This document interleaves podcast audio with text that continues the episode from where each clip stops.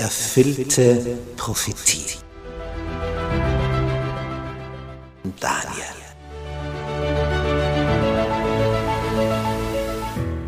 Wir studieren das Thema erfüllte Prophetie anhand des Propheten Daniel.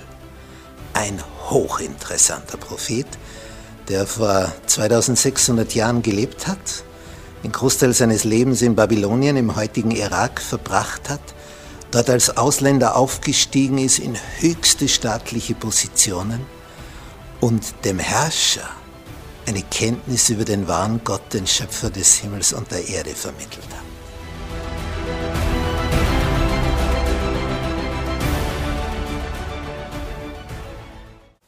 Wir betrachten das Thema erfüllte Prophetie.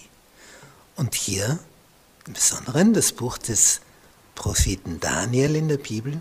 Wir sind in Kapitel 2, Teil 6.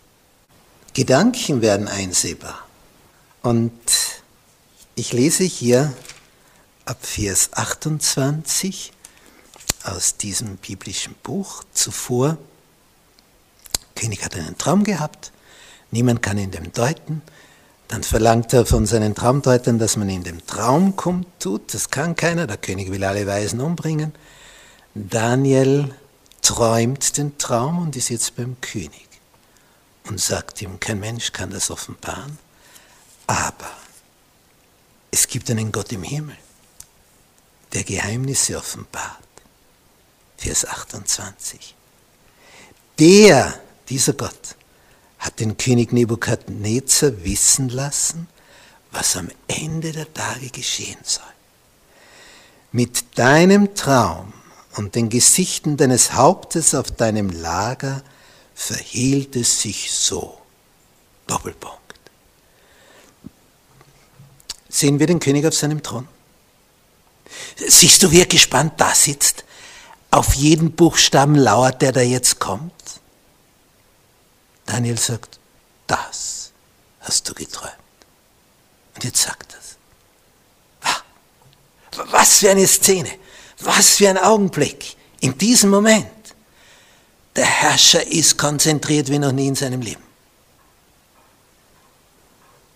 Und dann sagt er, wie es war. Vers 29. Der kann Gedanken lesen, weil sie Gott ihm mitgeteilt hat.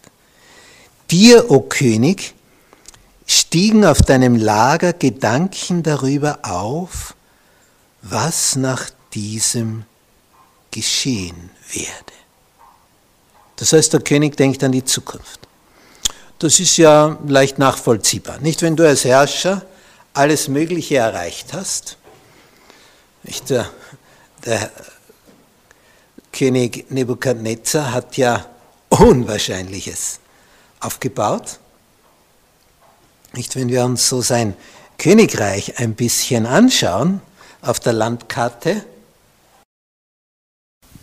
Sein Königreich umfasst also dieses Gebiet hier, die heutige Türkei, Irak, Teile des Iran, Syrien, Libanon, Israel.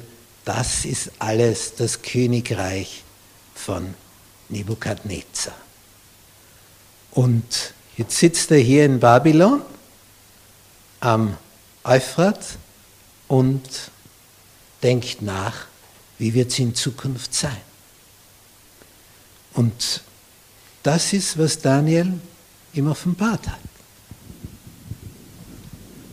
weil er es von Gott her weiß. Und dann sagt er hier weiter, und da hat dir, o König, der, welcher die Geheimnisse offenbart, mitgeteilt, was geschehen wird. Also du, König, dachtest über die Zukunft nach, was wird sein? Wenn ich einmal nicht mehr bin, wird es mein Sohn schaffen, dieses Königreich zusammenzuhalten? Er weiß, der kann das nicht. Dann der Enkel, der vielleicht. Aber der Sohn, den kannst du schon vergessen. Und da machst du dir natürlich Gedanken. Wenn ich einmal nicht mehr bin, wird das Werk, das ich aufgebaut habe, mein Königreich bestehen da ist ja ein Wert, ein gigantischer da. Und den kann man wieder verspielen, das kann man verlieren. Und jetzt denkst du nach. Wenn du alles erreicht hast, was du erreichen wolltest, dass es Bestand hat in die nächste Generation. Denn natürlich weiß der König, dass er sterblich ist und eines Tages ist es vorbei. Und jetzt erfährt er, es gibt einen Gott im Himmel. Und der hat dir offenbart, was in Zukunft sein wird. Und damit wird diese Geschichte für uns so aktuell und so ein Hammer. Hier wird Zukunft offenbart. Verstehst du? Zukunft vom Gott des Himmels, dem babylonischen König. Und der ist hin und weg und hört jetzt konzentriert zu.